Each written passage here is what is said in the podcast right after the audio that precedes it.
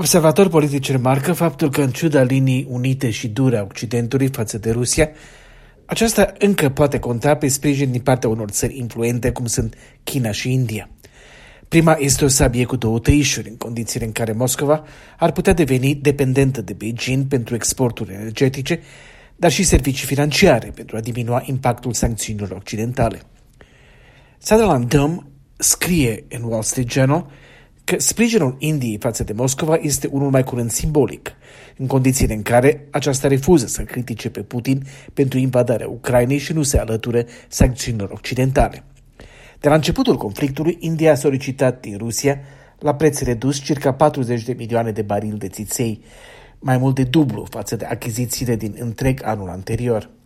Ambele țări beneficiază, Rusia compensează pierderi datorate sancțiunilor, în timp ce India obține petrol ieftin. Dar analiști cred că riscurile de reputație antrenate de importuri energetice din Rusia au aplicații practice, asigurări sau aspecte logistice care fac acest aranjament nesustenabil, la scară largă. În plus, importurile energetice ale Indiei din Rusia sunt minuscule, circa 2% din importurile totale și chiar și noile cantități nu fac din Rusia unul dintre primii 10 furnizori pentru țara din sudul Asiei. Firmele indiene sunt mult mai integrate cu Occidentul decât cu Rusia, comerțul cu America, de exemplu, fiind de 12 ori mai mare decât cel cu Rusia. Ori oameni de afaceri proeminenți din India nu vor risca aceste relații, fie și de dragul energiei mai ieftine. Un alt tip de comerț, cel cu arme, ar putea fi o cale mai logică, în condițiile în care, între 2017 și 2021, circa o pătrime din exporturile de arme ale Rusiei s-a îndreptat către India.